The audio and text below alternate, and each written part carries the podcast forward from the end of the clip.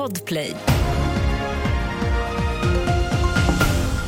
Vi börjar med att Sverige fortsatt befinner sig i ett allvarligt säkerhetsläge enligt Säpos årliga lägesbild som presenterades för en stund sedan. Man konstaterar att underrättelsehotet från Ryssland men även Kina och Iran är högt. Attentatshotet i Sverige anses fortfarande komma från våldsbejakande extremister. En paddelhall rasade i Torvalla i Östersund under morgonen. Enligt polisen ska ingen ha befunnit sig i hallen och inga personer ska ha skadats. Det är oklart vad som orsakat raset men man misstänker att det kan bero på stora snömassor på byggnadens tak.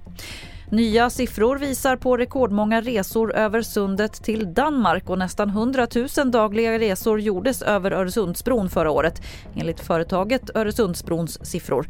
Tågresorna ökade mest samtidigt som den enda minskningen över sundet ses i godstrafiken.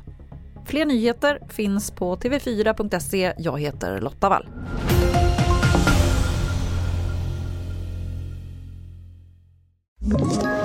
Ett poddtips från Podplay.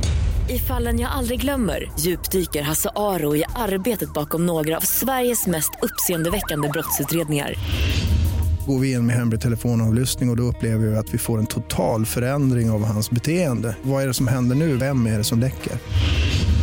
Och så säger han att jag är kriminell, jag har varit kriminell i hela mitt liv men att mörda ett barn, där går min gräns. Nya säsongen av Fallen jag aldrig glömmer på Podplay.